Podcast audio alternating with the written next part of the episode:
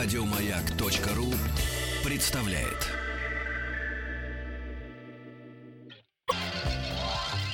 Летний лекторий.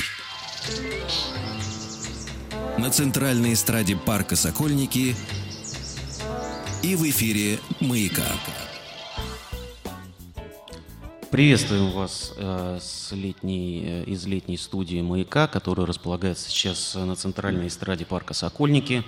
Всех, кто в парке, всех, кто пришел к нам, и, конечно же, наших радиослушателей. Э, сегодня наша традиционная рубрика – это лекторий, летний лекторий «Маяка», а также вечером после 9 часов э, вас ждет концерт группы «Помпея». Сегодняшняя лекция носит название «Факторы риска зависимого поведения». А проблема, на самом деле, знакомая куда большему количеству людей, чем те, э, кто мог бы сформулировать ее вот в таких вот словах. И о ней сегодня э, мы будем говорить с Евгением Алексей, Алексеевичем Брюном. Здравствуйте, Евгений Алексеевич. Да, добрый день. Главный психиатр, нарколог Минздрава России, директор Московского научно-практического центра наркологии, доктор медицинских наук, профессор. А Евгений Алексеевич, насколько мне известно, уже более 20 лет занимается этой проблемой, да? 27. 27, это уже почти 30. Ну, своего рода тоже ведь зависимость получается. Ну да. Да, и первая, э, первая часть будет, собственно, посвящена именно лекции, э, рассказу об этой проблеме, о факторах э, риска зависимого поведения. А потом, наверное, мы перейдем к диалогу во второй получасовке.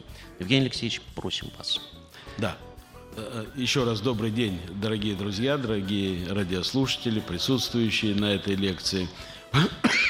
Пожалуй, впервые в Новой России устраивается такая акция, такая лекция я не знаю, наверное, хорошая погода немножко мешает угу. более внимательному прослушиванию, но тем не менее, э, я думаю, что э, та тема, о которой мы сегодня будем говорить, очень важна.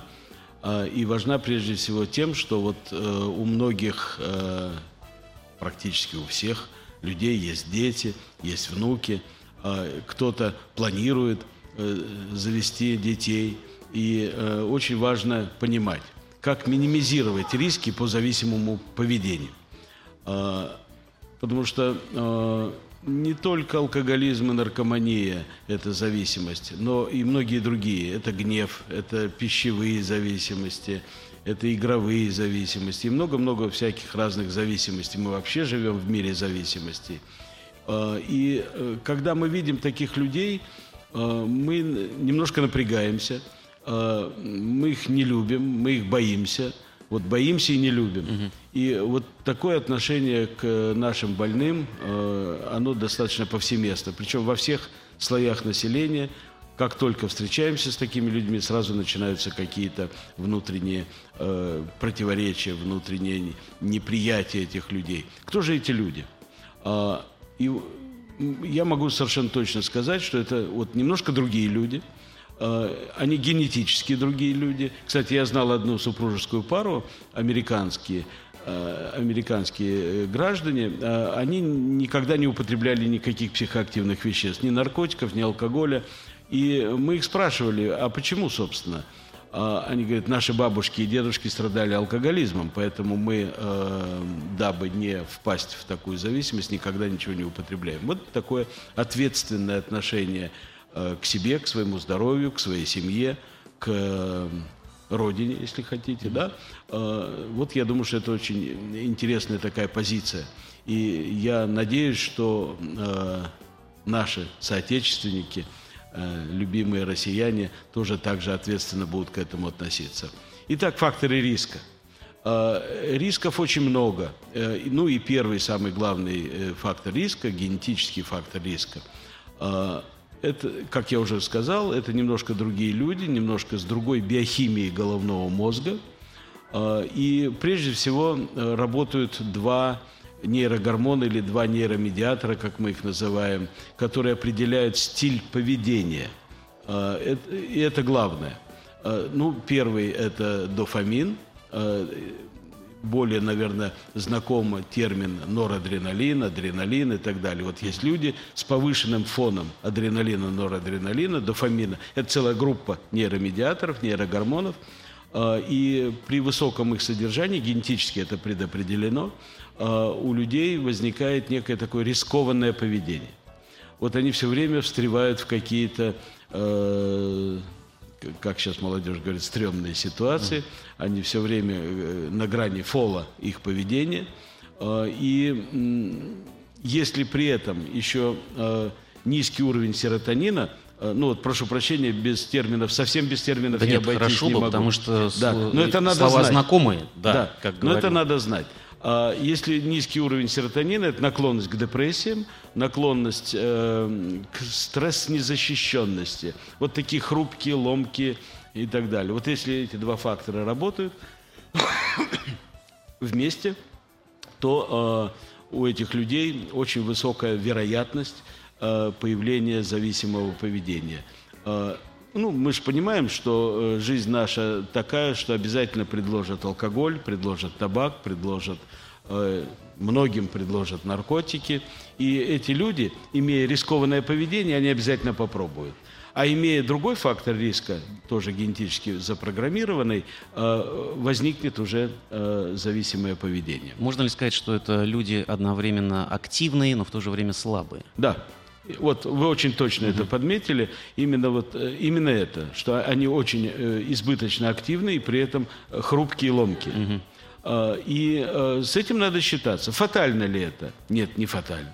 Э, С одними и теми же факторами риска люди могут выбрать, уже в зависимости от социального окружения, выбрать или асоциальный тип поведения и вот такую дорогу асоциальную, или гиперсоциальную. Э, Ну, я не знаю, наверное, интересно будет, э, такой был исторический анекдот э, про Сократа. Сократ ходит, значит, по роще, гуляет со своими учениками, их чему-то учит, мимо идет физиономист. И говорит, на этом лице я вижу все грехи мира. Это лицо убийцы, прелюбодея, вора там и так далее. Э, Ученики собираются побить этого физиономиста, который не знал в лицо Сократа. Сократ их останавливает и говорит, что а, он абсолютно прав, но я всю жизнь с этим боролся. А, Поэтому не фатально. Когда э, мне очень часто задают вопросы, излечимо, неизлечимо, э, алкоголизм, наркомания, игромания и так далее. Э, мы так осторожно говорим. Медицинскую часть мы можем остановить. Абсолютно точно. Мы знаем, как, э, какими методами, в какие сроки это сделать. Но факторы риска, генетические факторы риска, остаются с человеком всю оставшуюся жизнь. Поэтому э, иногда выздоровление э, занимает всю оставшуюся жизнь. Неопределенно долго. Есть э, такие самоорганизующиеся э, общественные движения, как анонимные алкоголики, анонимные, анонимные наркоманы.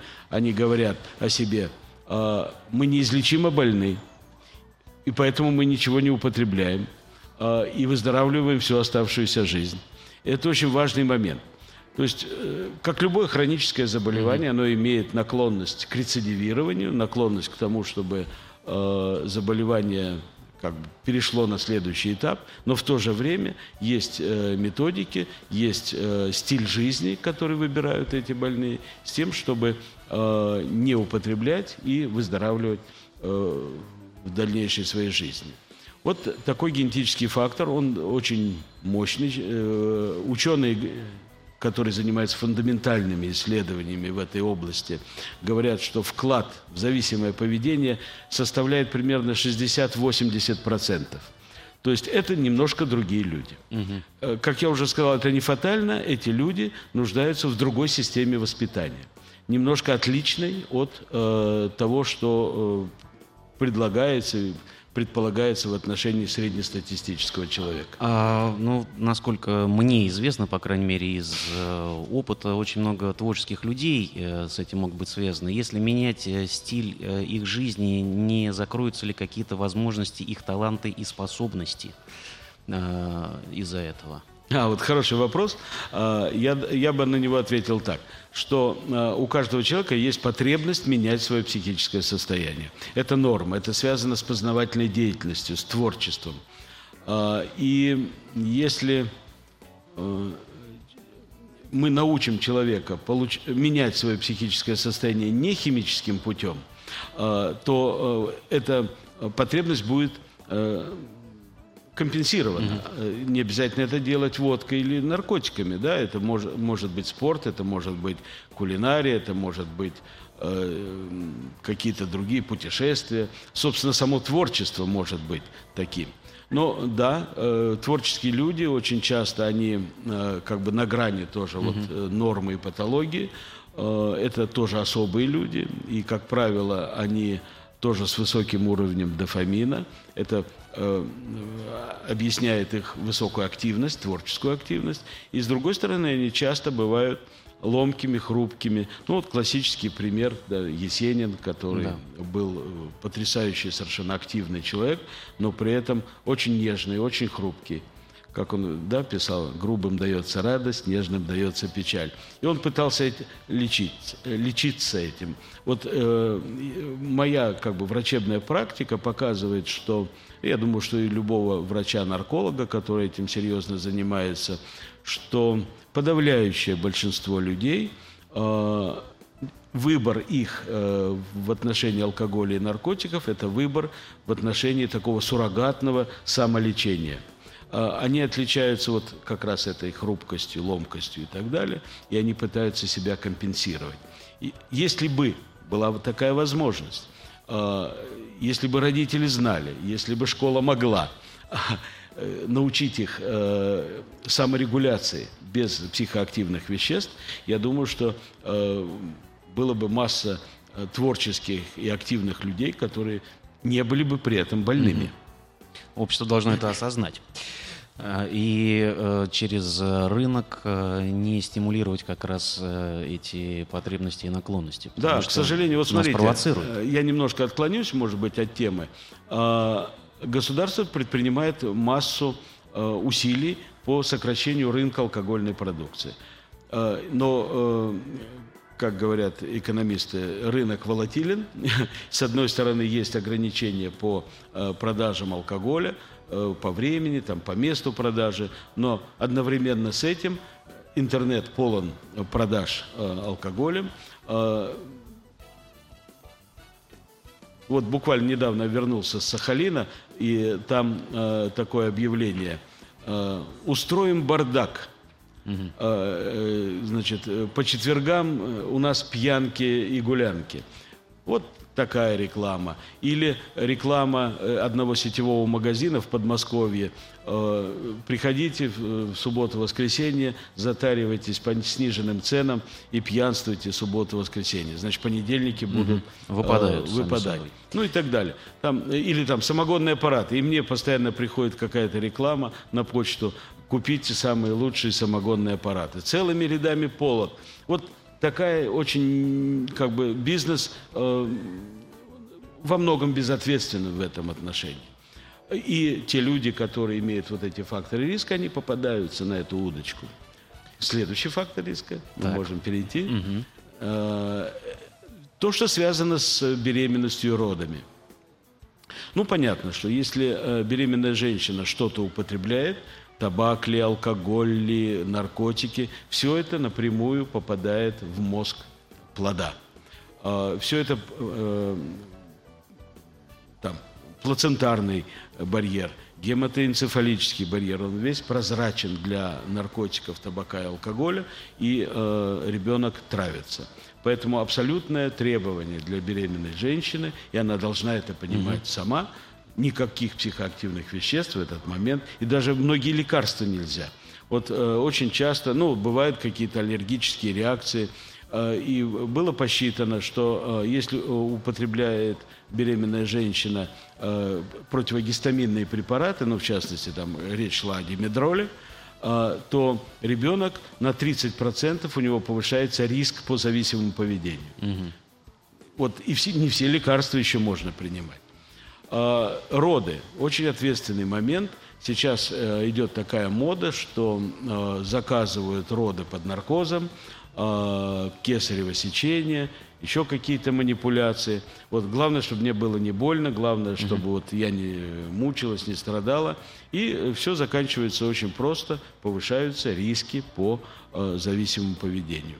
Поэтому очень важно вот этот период для будущего ребенка. Повышается, потому что медикаментозное вмешательство. И потому да? что медикаментозное вмешательство это все, как правило, наркоти... ну не наркотические, а наркогенные такие угу. препараты, э, психофармакологические препараты а, и травматизация мозга, минимальная мозговая дисфункция, и потом начинаются проблемы. Причем э, акушеры, как правило, не говорят о том, что, э, как вели роды, не, не очень готовы рассказывать будущей матери или матери уже родившегося ребенка, что происходило в родах. Э, родители этого не знают и э, потом начинаются сталкиваться с проблемами. Э, проблемами поведения, проблемами воспитания этих детей. Сейчас мы к этому еще подойдем. Mm-hmm. К следующим факторам риска они очень важны. И они как раз во многом связаны и с генетическим, и врожденным фактором риска. Это гипердинамический синдром с дефицитом внимания, э, СДВГ, синдром так называемый, и э, минимальная мозговая дисфункция, повышение внутричерепного давления. Все это легко лечится – но родители об этом не знают. Угу. И вот одна из наших, может быть, важнейших функций объяснять родителям о том, что, э, что это за фактор риска, как его вовремя заметить и вовремя обратиться за помощью. Ребенок хаотично двигается, ребенок хватается то за одно дело, то за другое. Рассеян, то есть. Э, рассеянное внимание, угу. он ни на чем не э, внимание не сосредотачивается э, и не усваивает. Есть такая тонкость у этих детей, как правило, порог восприятия высокий, и много информации не проходит, просто не проходит через этот высокий порог. Спектр психических реакций узковат и э, нет тонких вот этих дифференцированных эмоций. Это все очень такая серьезная э, наука, о которой, к сожалению, наши родители не знают, и у нас не всегда есть возможность это рассказать, нас просто не хватит на всех родителей. И вот мы как раз очень благодарны «Маяку» за возможность об этом говорить. Э, и э, это нормально лечится, это хорошо корректируется, но надо вовремя обратиться. Э, или, допустим, вот повышение внутричерепного давления э, у ребенка. Очень частая находка э, у детей, склонных в будущем к э, зависимому поведению. Э, астенический синдром, э, он быстро устает, э, он не усваивает информацию, порог восприятия высокий, и э, человек не развивается. Э, и, а есть такие вот а, опорные моменты. Вот, ну, известно, допустим, если человек до пяти лет не научается говорить, он уже не будет говорить. Если у него нет речевой продукции, то вот все. Угу. Есть э, так называемая зона ближайшего развития. Э, и к какому-то возрасту человек должен, э, маленький человек, ребенок, должен овладеть какими-то навыками. Если он не ходит в два года, то вот, ну понятно. Если он не говорит в пять лет, угу. тоже как бы вот это э, крайне ограничивает его дальнейшую жизнь. Вот этому всему э, тут вспомнил э, очень важный такой момент э, системы, системы воспитания. Есть система воспитания по домострою, ну так, условная, буду говорить, да, такая жесткое, угу. регламентированное воспитание. И есть э, система воспитания Бенджамину Споку. Попки зацеловываем, угу. э, потворство всему и вся, все, любым э, э, требованиям ребенка. И та и другая крайность приводит при домостроевском воспитании к безинициативности, э, к отсутствию творчества, к постоянному э, боязливому поведению. А в, в отдельных случаях, наверное, и к протесту. И, а в отдельных случаях да. совершенно вы правы, к протесту. А если это по Бенджамину Споку, то вот представьте себе ситуацию. Э, ребенок растет, любая потребность его удовлетворяется, потом он выходит в открытую жизнь. А там не все к этому готовы. Ох, совсем не все готовы, да. И э, он ломается потому что он не ожидает, он другого отношения к себе не видел. Поэтому вот эти крайности, э, они очень опасны. Э, ну, я Бенджамина Спока особенно люблю э, и всегда вспоминаю на лекциях, что чем он кончил. Два взрослых сына сдали его в дом-интернат для престарелых, угу. и он кончил свою жизнь в нищете. Вот плоды его воспитания трудовые процессы. Вот тоже очень важно знать, что если человек в 3, 4, в 5 лет не приучился работать, а угу. Да-да. Да. То? То никогда он не будет работать дальше. Понятно.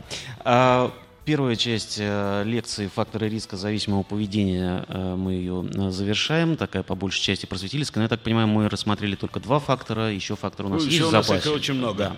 Напоминаю, что вещание идет из летней студии «Маяка» на центральной эстраде парка «Сокольники». Милости просим, прекрасная погода, интереснейший собеседник Евгений Алексеевич Брюн.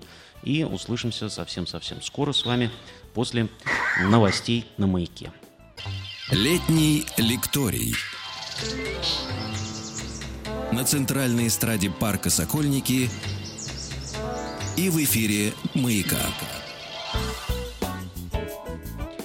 Летняя студия «Маяка» в эфире. Приветствуем вас снова, те, кто только что подключился к нам, тем, кто пришел к центральной эстраде парка э, «Сокольники».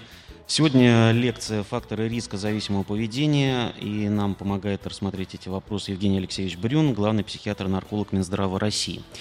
А, Мы рассмотрели несколько факторов зависимого поведения. Первый связан с генетическим устройством организма, второе то, что связано с э, периодом беременности и родов, и готовы двигаться дальше.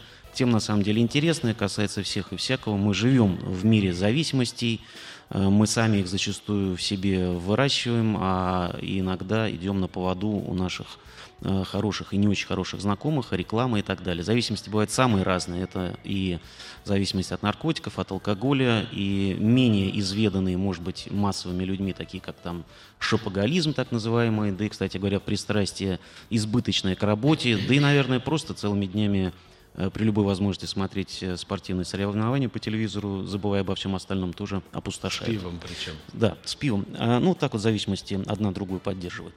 Что нам с этим делать? Вот факторы риска. А, И первые э, зависимости э, мы обнаруживаем у детей, которые, э, которым не выключают телевизор. А, И вот эта информационная среда, особенно рекламные паузы, они становятся объектом зависимости у детей прежде всего. Э, Высокотехнологичная реклама, психоделичная реклама с очень быстрым темпом, с громким э, звуком, э, с такой аффектацией определенной. Э, И дети на это реагируют, и те дети, которые имеют факторы риска генетические врожденные, начинают формировать первую зависимость. Вообще первая зависимость и самая хорошая зависимость – это зависимость от матери. Она формируется внутриутробно, она потом поддерживается, если мать как бы нормальная, а, она поддерживается в течение первых месяцев и лет а, жизни ребенка, и это норма. И а, в этот момент э, есть такой психологический термин, пришедший из, может быть, из психологии животных, но мы в этом смысле далеко не ушли, импринтинг. Вот формируется импринтинг, первичное научение. Э, То, как мать будет себя вести с ребенком э, в первые месяцы, а может быть еще и внутриутробно, э, вот так формируются реакции на окружающий мир. А Если э, ребенок, начиная внутриутробно, первых месяцев жизни, постоянно слышит человеческую речь, ну, я имею в виду хорошую человеческую речь, э, неважно, русская она, английская или еще какая-то, то э, он так и будет разговаривать правильно, чисто, э, хорошими фразами и так далее. Если он речи не слышит, есть такие семьи, где просто не разговаривают, э, тогда он разговаривать, в общем, особенно и не будет. Э, Если родители приучают человека э, к этому речевому общению, э, я на своих детях э, это проверял, мне это очень нравилось, э, когда э, э, им читаешь какие-то стихи или какие-то отрывки, ну вот там трех-четырехмесячному ребенку, А, и э, они э, они совсем по-другому себя ведут, они прислушиваются, им это интересно, у, них совсем другая эмоциональная реакция на это, такая положительная. И если родители приучают э, разговаривать детей вот с измольства, то когда у них будут проблемы в подростковом возрасте, они вспомнят о том, что надо разговаривать, и они проговорят это со своими родителями. И это один из факторов, э, который корректирует все остальные факторы, и даже генетически. можно перебороть таким образом. Вот можно ничего не делать э, с детьми, но с ними надо разговаривать. При зачатии, наверное, при беременности, угу. при э, первых э, днях и э, месяцах жизни и так далее. Э, факторы риска. Вот э, в физическом смысле мы э, представляем собой то, что мы едим и пьем. В биохимическом смысле, в химическом и так далее. А вот в духовном плане мы представляем собой то, в какой информационной среде мы находимся. Меня всегда критикуют, наверное, по делу, что я против таких мультфильмов для детей, как том и Джерри, там, ну погоди э, и так далее. Наверное, правильно делают.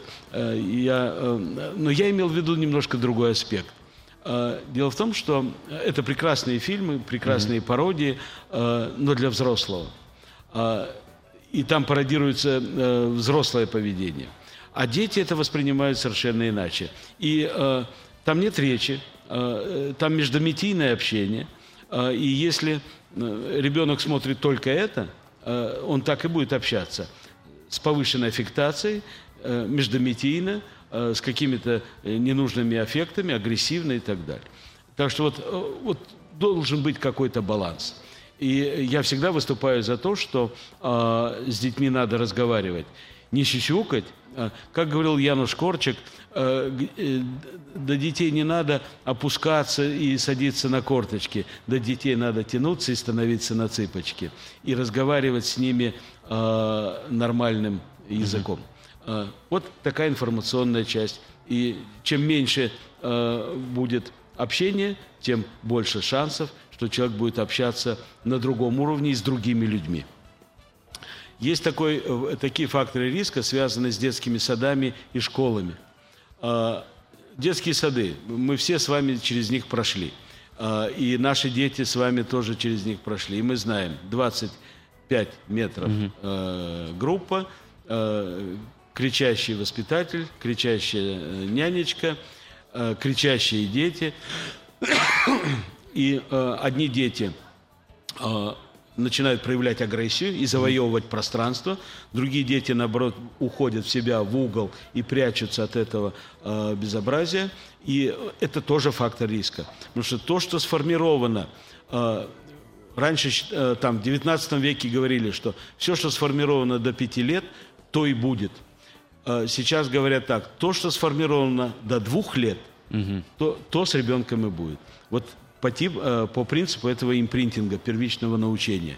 Поэтому, э, ну, общее, э, не я первый это сказал, но я думаю, что и не последний, все время будем об этом повторять. Мать должна быть с ребенком первые там, 2, 3, 5 лет, угу, в зависимости угу. от э, ребенка. Школа, первый класс, 30 э, минут учебы.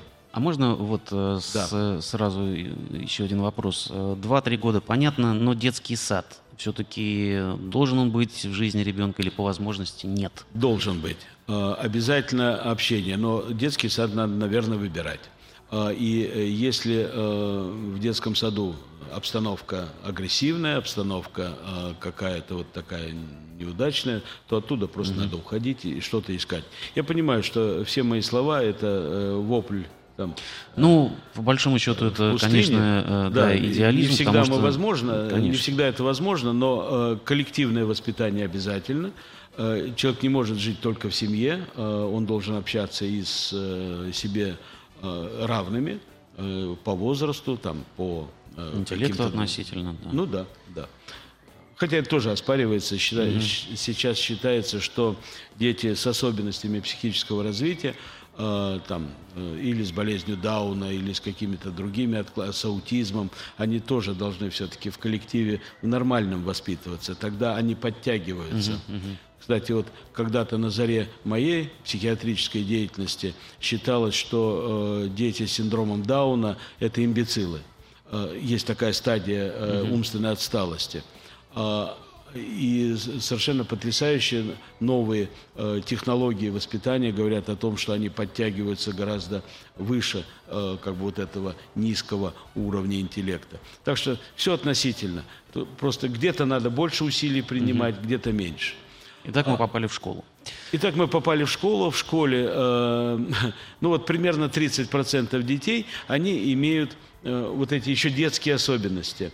Э, немножко повышенный уровень э, порога восприятия, немножко больше активности, чем учителю хотелось бы, э, и э, они воспринимают информацию в движении а их заставляют сидеть ровненько mm-hmm. на парте, молчать и так далее. И канал, вот этот канал поступления информации закрывается для примерно 30%.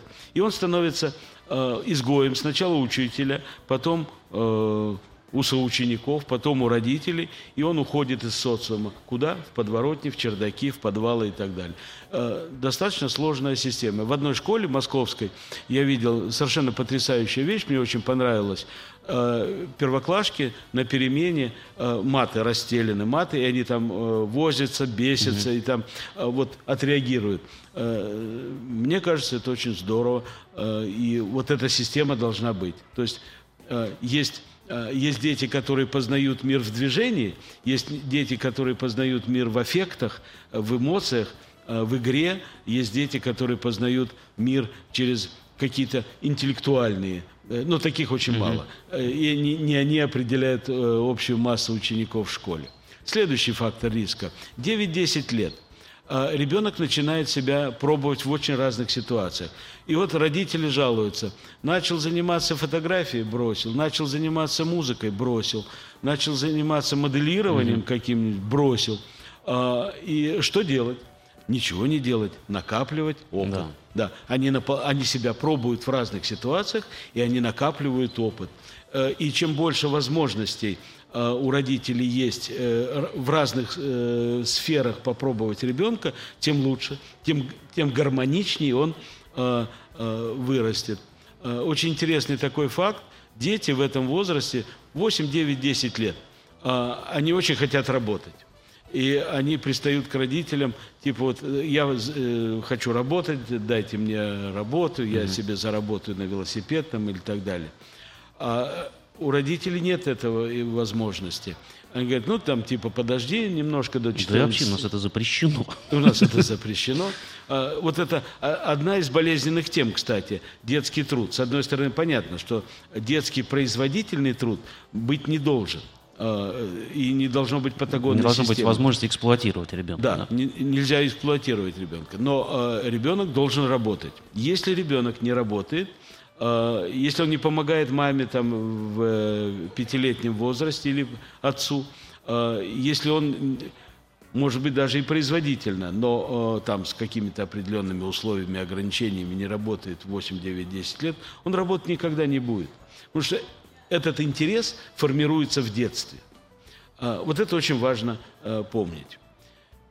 И потом, и вот самый страшный период и фактор риска – это социализация, вхождение, э, это подростковый период, это половое созревание, это первая дружба, это первая любовь, э, это э, вопросы, как устроен мир, угу. зачем я здесь, вот такие философские вопросы.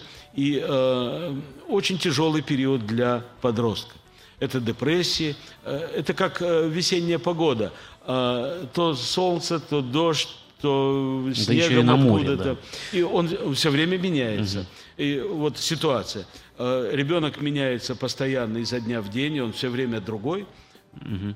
И, э, и мир меняется, и э, требования к нему усиливаются. И все это создает достаточно сложную ситуацию. Летит время, э, и даже не знаю, останется ли оно у нас на вопросы, но мы постараемся все-таки так подгадать. Сейчас мы прервемся буквально на совсем коротенькую рекламу и вернемся к вам. Летний лекторий. Мы продолжаем разговор о факторах риска зависимого поведения и предлагаем э, всем, кто хотел бы задать вопросы Евгению Алексеевичу Брюну, главному психиатру-наркологу Минздрава России, звонить к нам в студию по телефону 728-7171, код Москвы 495. А также тем, кто э, находится сейчас э, на центральной эстраде парка Сокольники, тоже можем предоставить микрофон и вы сможете задать свой вопрос. Еще немного времени на это осталось. А пока постараемся захватить еще последние факторы, по крайней мере, которые мы сегодня освещаем, рисков зависимого поведения. Пожалуйста. Факторов риска очень много, Да. вплоть до того, что п- один из последних факторов риска – это выход на пенсию, а, и э, дедушки и бабушки начинают пьянствовать, а, и у них возникают проблемы. Так что, но мы все-таки больше о детях. А, И вот представьте себе, д- наши дети, подростки, если вчера они играли в машинки и в куклы, то сейчас они играют с собственным сознанием, со своей душой, и э, они ее тренируют, они ее пробуют в разных ситуациях, в том числе рискованных ситуациях. И большой, э, большой фактор риска, о- пожалуй, Последняя жирная точка в факторах риска – это приобщение к той или иной молодежной, маргинальной, наркотической очень часто субкультуре. К сожалению, родители э, и бабушки, и дедушки, э, к сожалению, не знают, что, какие э, молодежные субкультуры существуют, куда приобщаются их дети, и это вызывает очень много сложностей. Не фатально, с одной стороны. Иногда меня критиковали за то, что я там прошелся по поводу группы «Битлз». А, наверное, тоже правильно критиковали. Но еще раз хочу сказать, что не об этом шла речь. Наверное, это хорошая музыка, я предпочитаю, правда, другую. А, Наверное, это интересно, но когда они поехали... Это в науке была такая фраза, э, забыл, кто сказал, что чем э, более велик ученый, тем больше вреда для науки он приносит, потому что все э, начинают следовать его теориям и его идеям. То же самое э, в отношении кумиров молодежи. Чем более талантливый, чем более великий, э, тем больше ответственности у него должно быть. Но когда они поехали в ашрамы индийские расширять сознание коноплей, они эту культуру привнесли в европейский мир. И вот тут-то произошли всякие драматические события. То есть они э, открыли ворота э, к тому, что можно это делать химическим путем. И вся эпидемия началась не только с них, там многие э, отметились в этом э, деле. И с этого на- началась эпидемия э, наркотиков э, в мире. К счастью, не, не у нас тогда, а только э, на Западе. Но когда открыли двери в Россию на Запад, и все э, не только окна открыли, но и двери, это все пришло, к сожалению, к нам. Нам э, поступил звонок 728-7171, код Москвы 495, и, я не знаю, поклонники группы Битлз или кто-то еще хотят нас потревожить. Алло, здравствуйте. Здравствуйте. Алло, Да-да, я вас здравствуйте, слушаю. как вас зовут? Да, меня зовут Шамиль. Как вас зовут? Шамиль. Очень приятно. Задавайте вопрос. Да-да-да, Шамиль, пожалуйста. Евгений Алексеевич, здравствуйте. Мне очень приятно вас сегодня слушать Да, я вас слушаю. Да, Вы знаете, у меня следующий вопрос. Вот э, сейчас, в настоящее время, в современной России, человек, который страдает э, зависимостью от алкоголя, от наркотических веществ или других психоактивных веществ, находится на распутье трех дорог. У него три варианта. Либо это смерть и тюрьма, второй вариант, либо ему нужно сдаться государству, пойти в государственный наркологический диспансер, где его поставят на диспансерный учет, и он будет лишен чего бы то ни было. И третий э, путь пойти в негосударственные, некоммерческие реабилитационные фонды. Вот, Евгений Алексеевич, на ваш взгляд, куда нужно идти человеку, который страдает наркотической зависимостью или алкогольной, или от других психоактивных веществ, а, в наше непростое время, учитывая э, сложности в работе нашей наркологической службы? Да, я вас понял. Спасибо. Да. А, уважаемый Шамиль, а, идти надо в государственную наркологическую службу, а, это для меня абсолютно а, понятно. Дело в том, что а, негосударственные наркологические учреждения, такие или другие, а, мы не понимаем, что там происходит. Они непрозрачны, программы их во многом а, такие на грани фола. А, Иногда они превращаются в такие работные дома, где используется бесплатный труд а, больных. Иногда это секты. И поэтому, а, ну, в любом случае, те программы, которые предлагаются, они очень ограничены. Одной-двумя наркология, российская наркология. Одна, на мой взгляд, это, кстати, министр наш, Вероника Игоревна Скворцова сказала, что это лучшая наркология в мире. И я это абсолютно точно тоже знаю. А, и э, у нас есть возможность анонимного лечения, конфиденциального лечения. Единственное, мы просим, соблюдайте наши договоренности и правила игры.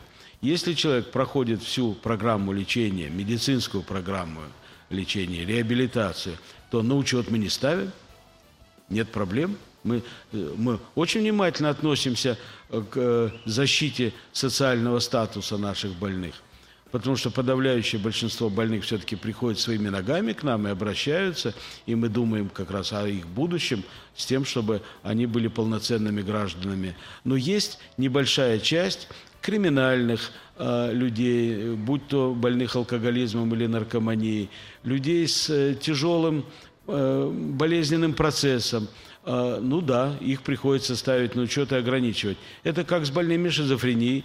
Э, есть э, процессы очень такие вялотекущие, не мешающие их социальной жизни, и они не ставятся на учете, там есть консультативное так называемое наблюдение. Э, то же самое у нас и в психиатрии, и в наркологии. Есть тяжелые больные, есть средней степени тяжести, есть легкие случаи. И в легких и средней степени тяжести случаях мы на учет не ставим. Так что милости просим всех обращаться к нам. 728-7171. Да, и я хотел бы сказать э, телефон доверия, э, горячая линия по проблемам алкоголизма, наркомании и вообще зависимого поведения в Москве и в стране э, 8 495 709 64 04. Легко запоминается. Звоните, задавайте вопросы. А, я бы хотел спросить, э, пока еще осталось э, немного времени, э, традиционные, те самые болезненные, наверное, формы зависимости, мы их неоднократно сегодня называли, алкоголизм, все, что связано с наркотиками. Новое время принесло ли какие-то новые зависимости, которых не было раньше? Или э, грядет ли что-то еще, по вашему мнению? Вот, э, уже это была э, да, шутка такая. Э, я где-то высказался, и по этому поводу был вал звонков э, по поводу селфи-зависимости. Э, ну, действительно, на наших глазах э, сформирована была вот некая мода, э, можно даже сказать, молодежная субкультура, связана, конечно, с соцсетями – а, она не может быть э, самостоятельной. Э, и, ну вот есть люди, может быть, с нарциссической такой особенностью, и э, вот они все время фотографируются и выкладываются в сети. Так что будьте осторожны. Но если хотите сфотографироваться в централь... опасно, на да. центральной эстраде э, парка Сокольники, то милости просим. Спасибо, Евгений Алексеевич. Интереснейшая лекция, которая, наверное, заслуживает куда большего времени. Оно действительно пролетело незаметно. Спасибо вам. Спасибо вам, что слушали. Будьте здоровы и независимы. Еще больше подкастов на радиомаяк.ру